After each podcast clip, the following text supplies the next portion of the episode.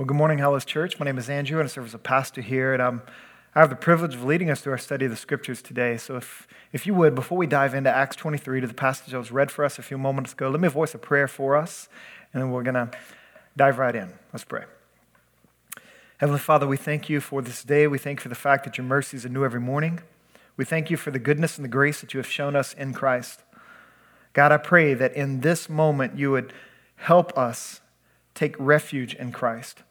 Help us to find life in Christ. Help us to find hope in Christ. Help us to find wisdom in Christ. Help us to find all that we need in Christ to handle all that is happening in the world around us.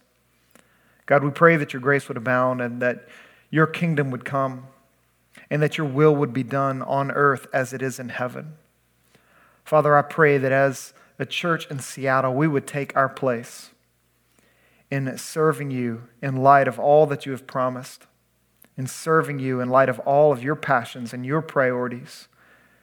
Give us your perspective, give us your directives as we respond in love and in humility, in kindness and compassion, in advocacy and in solidarity with all that is taking place around us. Father, we ask and we pray that our time in your word today would equip us, that our time in your word would empower us and encourage us all in Jesus' name. Amen. Well, during Hitler's Holocaust, there lived a man named Helmut Thielicke. And Thielicke, along with some of his friends, one guy you are probably familiar with, a man named Dietrich Bonhoeffer, they formed a resistance group to oppose the Third Reich. And this group would meet in secret and they would fashion documents designed to uh, opposed Hitler. These documents were antithetical to Hitler and, and undermined his ambitions. They were driven by their faith in Jesus to provide a theological and an intellectual argument for what was called the other Germany, because there were many in that country who did not share Hitler's oppressive and unjust desires. One day, the Gestapo caught wind of their meetings and they came in and and arrested many members of the group. Some of them were thrown into prison and they were tortured, and like Bonhoeffer, they were uh, killed, they were uh, put to death. But then there were others who were in prison and they were never put to death, but because before, their, before that day could come, the U.S. and our allies came into Berlin and, and set them free. One guy in particular was named Walter Bauer. Now, Thielicke was never arrested. And during that whole time, he continued to write and, and produce material that would later help rebuild Germany in the wake of World War II. But it always puzzled him as to why he was spared. And, and one day he was talking to Bauer. And Bauer said that on one occasion, the Gestapo came into a prison cell and, and they had a sheet of paper with a list of names, but there was one name on the list that was illegible. And Bauer knew that it was Thielicke's name, but he refused to give that away. He just stayed silent. And it turned out that Thielicke was spared because the ink on a scrap piece of paper was smeared. His name was smudged. Now, as followers of Jesus, we do not credit impersonal forces such as chance or fate with any occurrence, with any happening, whether they be big or small. No, the gospel tunes us into the reality of divine providence. And divine providence says that God is not remote. He is not removed. He is not inattentive to what is happening and occurring in our lives or in the world around us. Divine providence says that God is at work in and through all that is taking place to fulfill his purposes and to accomplish his promises. And so we don't talk about chance, we don't talk about fate, we talk about divine providence, even when we're talking about smudged ink on a scrap piece of paper. Well, if you have your Bibles and if you're opened up to Acts chapter 23, you're going to be presented with a passage that puts divine providence before us. Divine providence, God at work in the midst of various forms of oppression and injustice. It's in big historical moments like the one that we are currently in that, with all the protests taking place in response to the killing of George Floyd and as well as the various forms of racial injustice that's plaguing our society, it's only natural for you and I to ask where is God in the midst of it all? Is God paying attention? What is God going to do to rectify the situation? Questions concerning God's presence, questions concerning God's purposes, questions concerning God's activity, they, they rise in moments like these, and pro- perhaps questions like those have been occupying your mind over the past several weeks. Well, one of the striking aspects of Acts chapter 23 is the fact that God's name doesn't pop up one time in this passage. Neither is there an explicit reference to Jesus or to the Holy Spirit. And this passage then is a lot like the Old Testament book of Esther, where God's name doesn't pop up in that book either, but the fingerprints of providence are pressed on every word. The fingerprints of providence may be discerned, they may be sensed as the plots unfold in God's in the direction of God's purposes and in the direction of God's promises. You see, God's providence is often quiet and it is often subtle. And because his providence is often quiet and subtle, it it often contrasts starkly with loud and dramatic elements associated with oppression and injustice. That God's quiet and subtle providence is not, it often it stands in contrast with all that is taking place in a moment like the one that we are in right now. And that's very similar to what's happening in this passage because in verses 12 through 15, an oppressive and unjust uh, plot is formed against the Apostle Paul. There were a group of Jews who wanted to kill him. And they even vowed under a curse to do so, saying neither, they, they will neither eat nor drink until the apostle is dead. And this scheme was being hatched by powerful people. They were even able to draw in the Sanhedrin. And the Sanhedrin was a ruling council that were empowered by the Roman government to oversee localized Jewish affairs and and so these are powerful people at work and scheming to oppress the Apostle Paul. Because Paul represented a growing gospel movement that was sweeping through Jerusalem, that was turning the world upside down. And, and well, historically, people of power, they've often resorted to oppressive tactics when, whenever the scope of their influence or their positions of authority are challenged or threatened. This was evident in the oppression that Jesus experienced in his life and ministry. In John chapter 11, verse 48, the religious elite said, If we let him go on like this, that is Jesus, everyone will believe in him. And the Romans will come and take away both our place and our nation. We will lose influence, we will lose authority. And here we see that happening with Jesus' apostle as well. The message Paul is preaching and the miracles he's performing is turning the world upside down, but those who, hold, who held stock in the status quo, they didn't want anything to change. And so they conspired to unjustly kill the apostle just as they conspired to unjustly kill Jesus. So, Paul in this passage is being treated in ways that's very reminiscent in ways that are very similar to how Jesus was treated in his life and ministry. Now, for those of you who are listening to this and and perhaps you've experienced oppression and injustice due to the color of your skin. And if that's the case, let me encourage you. Let me encourage you to take refuge in Christ. Because there you're going to find one who understands exactly what you are going through. In Christ, you are going to find one who's capable of comforting you in the midst of your experience with un- oppression and injustice. You know, many slaves on the American soil did just that when they were being treated poorly and they were being victimized and oppressed and treated unjustly. And their deep and rich faith found expression in Negro spirituals. They would sing songs like Nobody Knows the trouble I've seen. Nobody knows but Jesus.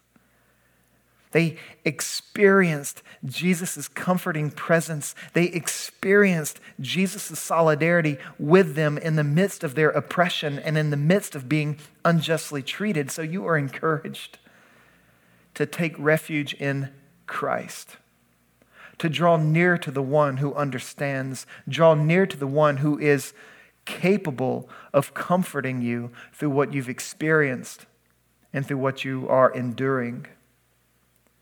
And as you take refuge in Christ, please know that you are taking refuge in the one who will one day right every wrong.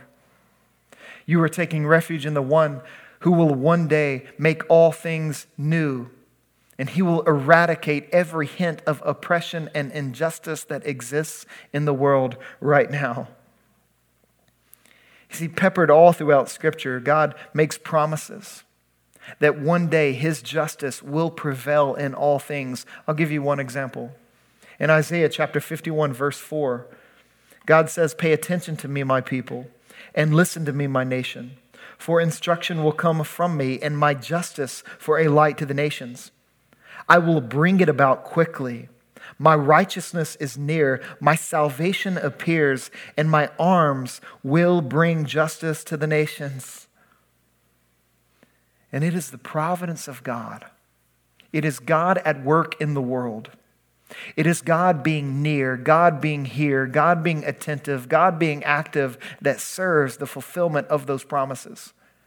That everything God is attending to in the world, even in the midst of oppression and injustice, is being steered towards His consummated end, steered towards the fulfillment of all His promises.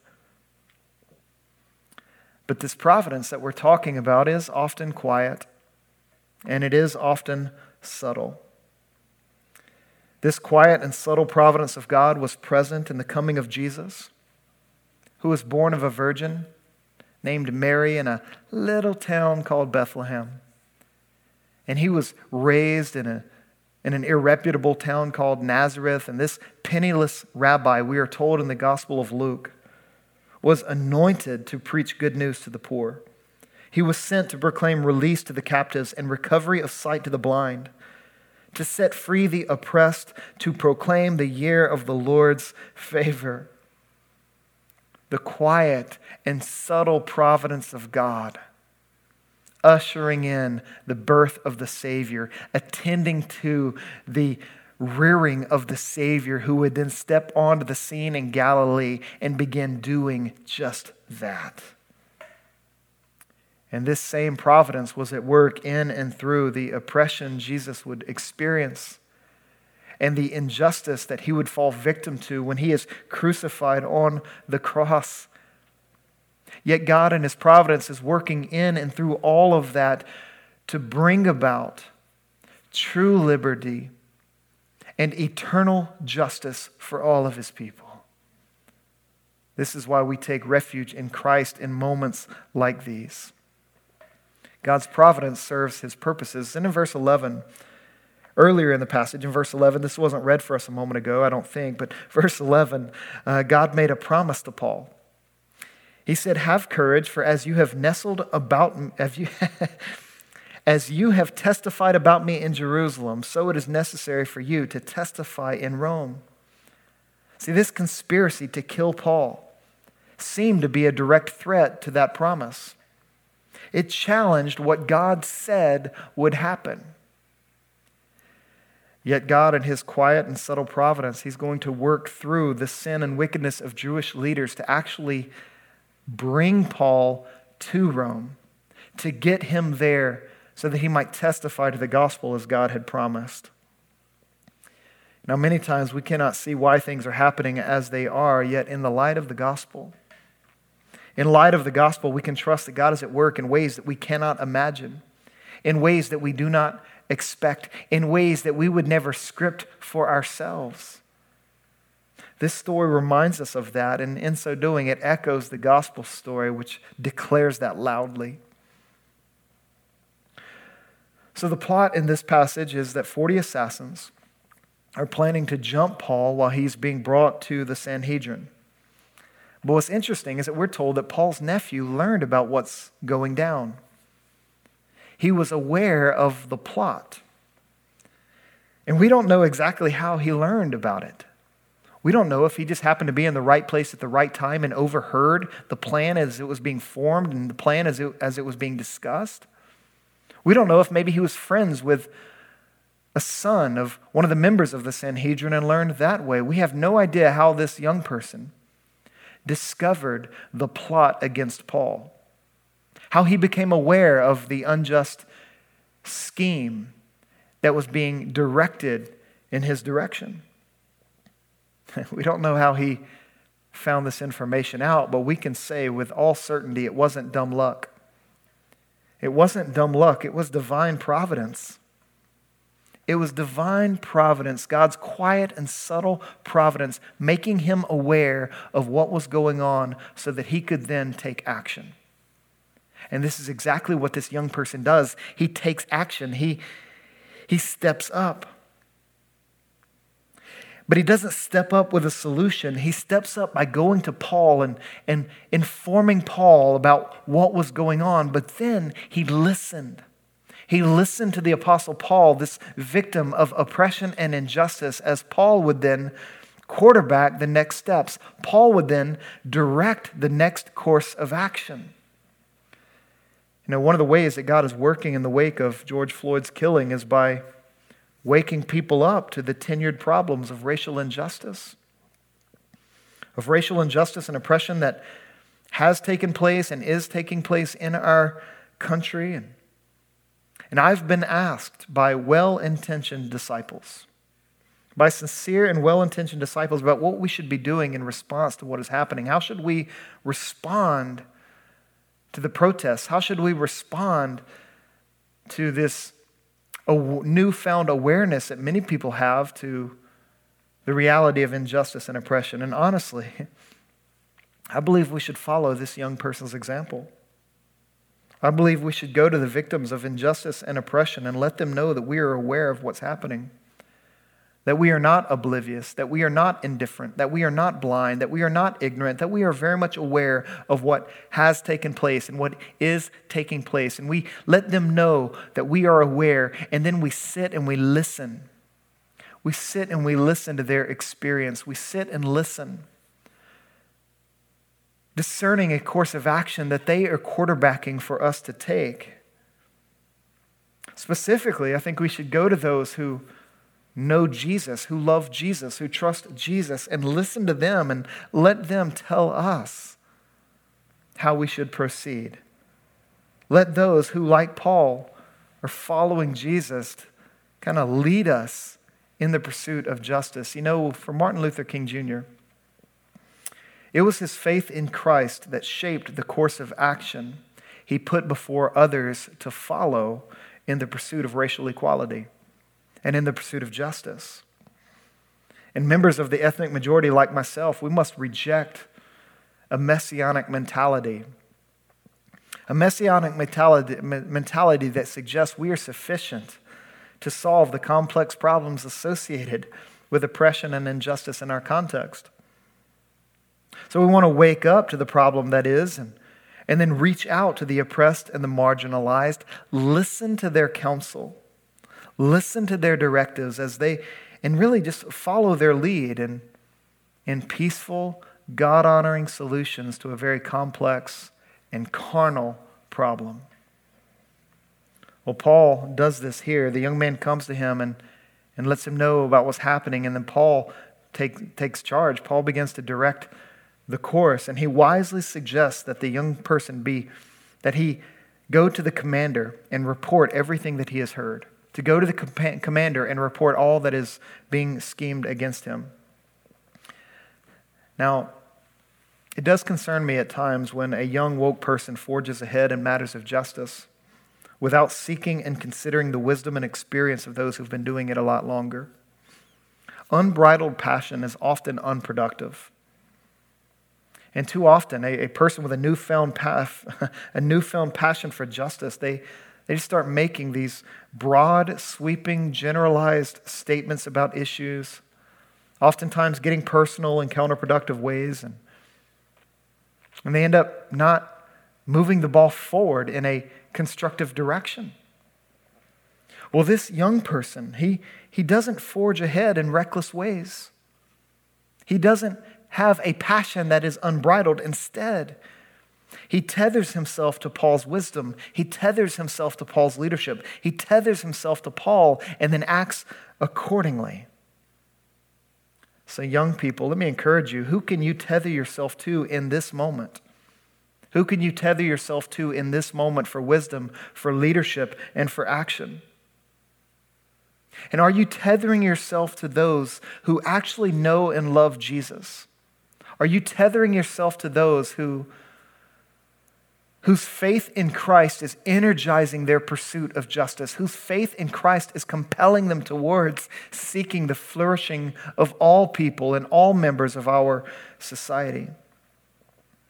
Are you tethering yourself to those who act justly, love mercy, and walk humbly with God? Well, let's don't miss how God's providence is at work in this story. He's working through a young person who's stepping up and tethering himself to Paul's leadership. And he's working through the wise decisions that Paul is making to align themselves up with the promise that God had stated earlier in verse 11. You see, affirming God's providence. Affirming God's providence does not mean we live by fate. Fate approaches life passively. Fate is often an excuse for people to be inactive to be lazy, to be inattentive. Fate is often an excuse for people to put their head in the sands and to remain willfully oblivious to all that is happening around us. Fate is often used to justify injustice, the lingering impact of oppression and injustice in society and in the world around us. But you and I, as followers of Jesus, we do not live by fate. We live by faith. And faith approaches life actively. Faith sweats, so to speak. Faith makes decisions. Faith takes responsibility. Faith aligns us up with the purposes and the promises of God so that we can live towards them and make decisions in light of them. Now, when I say that faith sweats, I'm not saying that faith sweats the sweat of anxiety. I am saying that faith sweats the sweat of activity, the sweat of doing things that correspond with the reality of the kingdom of God and the beauty of the gospel. Faith moves us in that direction. Faith is active, faith sweats. Well, God promised Paul that he would bear witness to the gospel in Rome. And so Paul is now making decisions that enable him to live towards the fulfillment of that promise. He's making choices to put himself in line with that reality. So he sends word to Lysias, a, military commander who immediately responds to the sweat, to the threat. And this commander makes plans to transfer Paul to Caesarea, which was a little over 30 miles uh, northwest of the city of Jerusalem. It was, it was the headquarters for Roman military forces in that region. And what I love about this moment is that Lysias actually protects Paul. He surrounds the apostle with 470 soldiers to lead him to that destination. And here we see another example of God's quiet and subtle providence. Here we see something remarkable, remarkable about the sovereignty of God and how He is at work in the world around us. Do you understand that in His sovereignty, God often uses unwitting secular governments to accomplish His purposes? Unwitting secular governments are often used by God to accomplish His purposes for His kingdom. Proverbs chapter 21, verse 1 says, A king's heart is like channeled water in the Lord's hands. He directs it wherever He chooses. This is one of the reasons. One of the reasons you and I are commanded to pray for our governing authorities. We pray for God's providence to be at work in and through our authorities, whether they be Democrat or Republican, whether they be libertarian or totalitarian, whether they be just or unjust. We pray for our governing authorities, asking for God's promises to be fulfilled through their leadership, through their work and activity. God often uses secular, unwitting secular governments to advance his sovereign agenda, and we see an example of this in this passage. And what's interesting is there are several agendas that are clashing here. The Jews want to put Paul to death and stomp out the movement of the gospel. The commander wants to uh, find favor in the eyes of Governor Felix. So he writes this letter that's very glowing about him and very glowing about Felix. And he's trying to win favor in his eyes. And, and Felix, he wants to maintain the peace of Rome, the Pax Romana. He wants to protect a Roman citizen and, and keep the peace so that he, he is not removed from his position, so that he doesn't lose authority or influence. And so he's acting in that way and according to that agenda. But then in the midst of it all, God's will is working out, working itself out. God's agenda is at work in the midst of all these competing and clashing agendas. And, and you think about our day to day, there are lots of agendas clashing. There are lots of agendas clashing around us, some agendas that might excite you, some agendas that might frighten you. But understand this there's only one agenda that ultimately matters. There's only one agenda that should ultimately concern the follower of Christ and the believer in the gospel. There's only one agenda that ultimately matters because, in the end, there's only one agenda that's going to prevail. And it's the agenda that declares absolutely and unequivocally Jesus Christ is King of kings and Lord of lords. It is the agenda that says God wins in all things and his justice will prevail.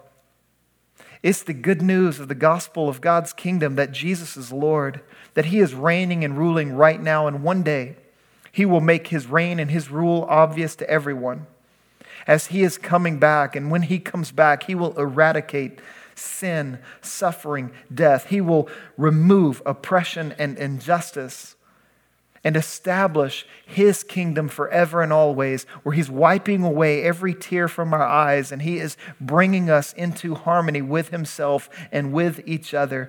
One day, God's kingdom will be consummated, and in that kingdom, there will be citizens from every nation, every tribe, every language, every tongue who is worshiping Jesus together, loving one another forever and always. It, that's the agenda that's going to prevail in the end. And that's the agenda that followers of Christ are ultimately concerned with and are ultimately committed to. Now, the most important element in Lysias' letter was the declaration of Paul's innocence. Although Paul was the victim of oppression and he was the victim of injustice in this story, he, he maintained innocence much like Jesus.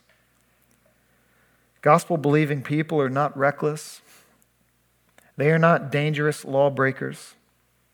This point has been emphasized time and time again in the book of Acts. Gospel believing people are not anarchists, and we are not secular revolutionaries. Gospel believing people are resident aliens. We are resident aliens who recognize that this world is not our home. And as we live towards the world that is to come, we are uniquely equipped to bless the world that is right now. We are able to seek the welfare of our city not because we hope to turn Seattle into heaven. We seek the welfare of our city because we want to give Seattle a taste of heaven. We want to whet people's appetites with the reality of the world that is to come so that they too might follow Jesus in that direction. So that they too may find hope, so that they too may find life, so that they might they too might find a real reason to advocate and a real reason to exercise solidarity with those who may be oppressed and experiencing injustice in the world that is. One of my favorite illustrations of the impact the early church had on the world around her is found in a second century document titled The Epistle of Mathetes to Diognetus. And, and in it, the author describes the way Christians imitated their Savior by living civil, honorable, and holy lives as, as they journeyed through the world that is en route to the world that is to come. Listen to what was said about them. It says, They have a common table, but not a common bed. They are in the flesh, but they do not live after the flesh. They pass their days on earth, but they are citizens of heaven. They obey the prescribed laws and at the same time surpass the laws by their lives. They love all people, even though they are persecuted by all. They are poor, yet make many rich. They are reviled and blessed. They are reviled and they bless. They are insulted and repay insult with honor. They do good, yet are punished as evildoers. When punished, they rejoice as if quickened into life. They are assailed by the Jews as foreigners and are persecuted by the Greeks, yet those who hate them are unable to assign any reason for their hatred. I love that. And as we think about the complicated situation that we are currently in as a society, I want to encourage those of you who are believing the gospel and to follow Christ with the principle that when the laws of the land do not hinder us from worshiping Jesus and do not hinder us from living out our faith in Jesus, we should abide by the rule of law as model citizens. And like Paul, we should learn to leverage the rights given to us by our governing authorities to promote the flourishing of all of society's citizens. This is why we vote. This is why we protest. This is why we exercise free speech, free speech and are willing to hold authorities accountable to the laws that they are supposed to see through the laws that they are supposed to empower.